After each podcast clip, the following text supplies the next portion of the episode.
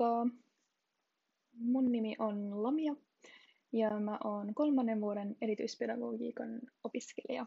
Tässä podcastissa mä menen syvällisempään analyysiin siitä, että miten esiintyjä voi kehittyä ottamaan yleisöä huomioon paremmin ja tuomaan tiimiin oman panoksensa persoonallaan ja viestinnällään. Mä just haluaisin keskittyä pohtimaan, että miten esiintyminen on siirtymässä vähitellen sellaisesta perinteisestä esiintyjäkeskeisestä metodista yhä enemmän sellaiseen yleisöä mukaan tempaisevaksi tota, esiintymiseksi. Tämän podcastin tavoitteena on motivoida mun korkeakouluopiskelijatovereita fokusoimaan omiin esiintymistaitoihin yleisön edessä, niin kuin opintojen ja työelämän kannalta, ja huomaamaan omia vahvuuksia ja kehityksen kohteita.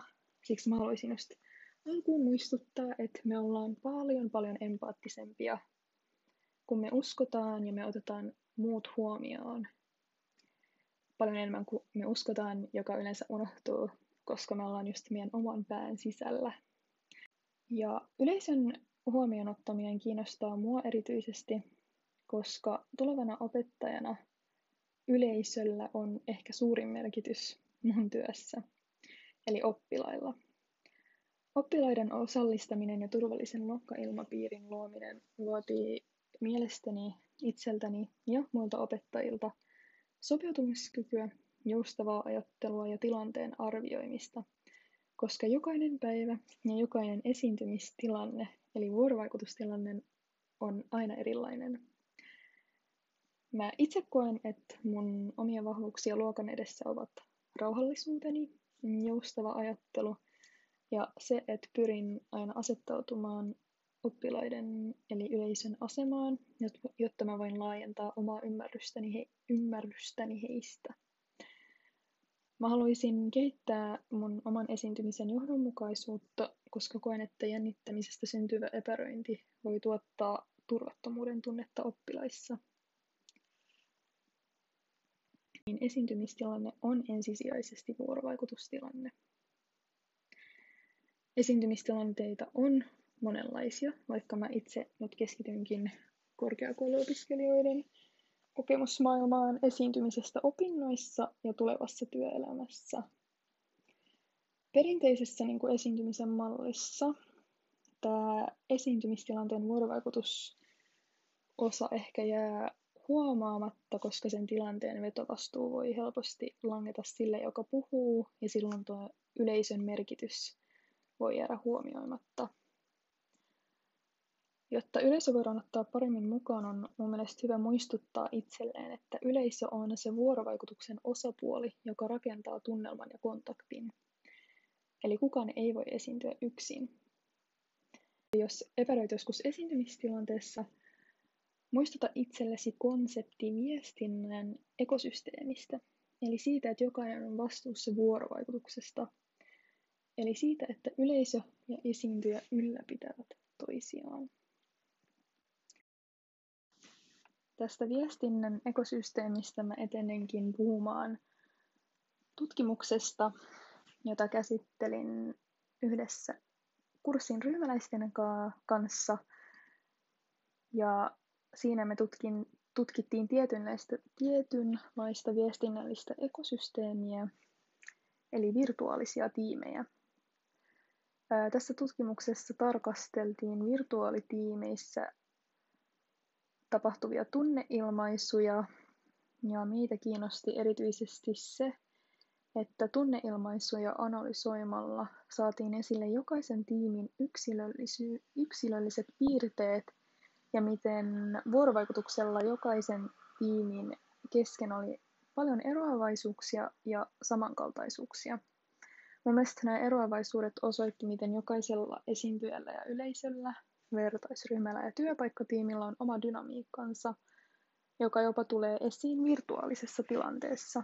Samankaltaisuudet taas osoittavat, miten vuorovaikutustilanteilla on usein sosiaalisia ja kulttuurisia sääntöjä ja rakenteita, joita noudatetaan.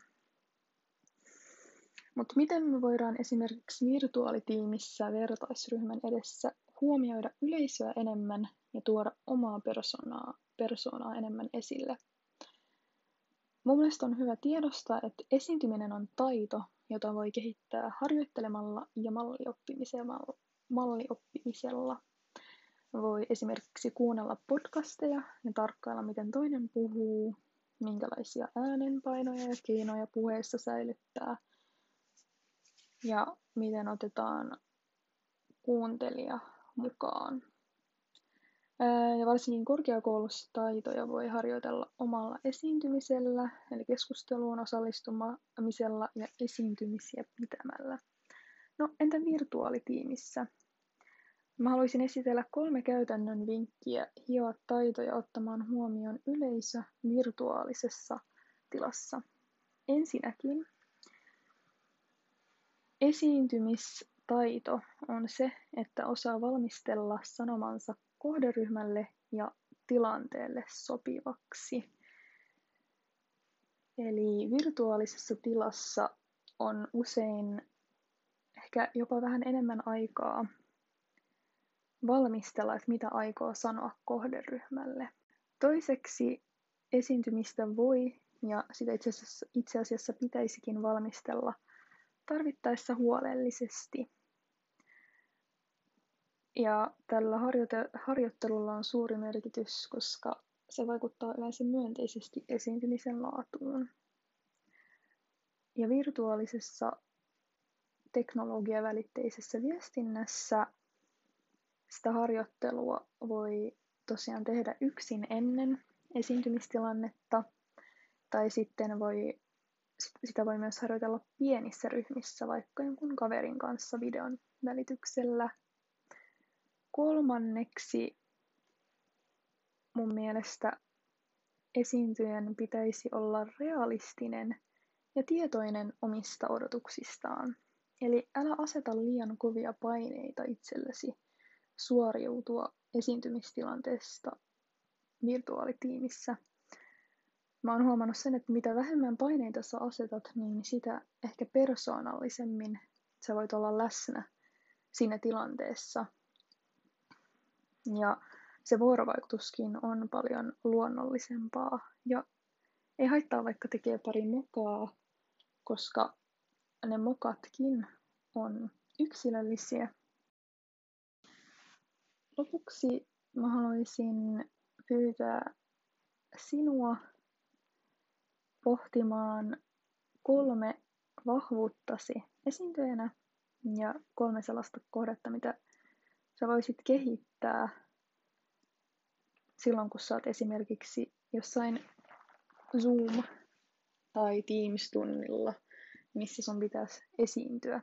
Ja muista, että esiintyminen ei ole vaan sitä, että sä pidät jonkun esityksen, vaan se on aina läsnä. Ja mä haluaisin toivottaa kaikille mun korkeakouluopiskelijatovereilleni onnea esiintymiseen, päästä persoonasi valloilleen, koska se on arvokas ja joku yleisössä voi vaikka ottaa siitä mallia.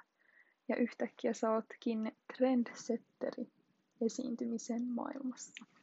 Kiitos. Thank you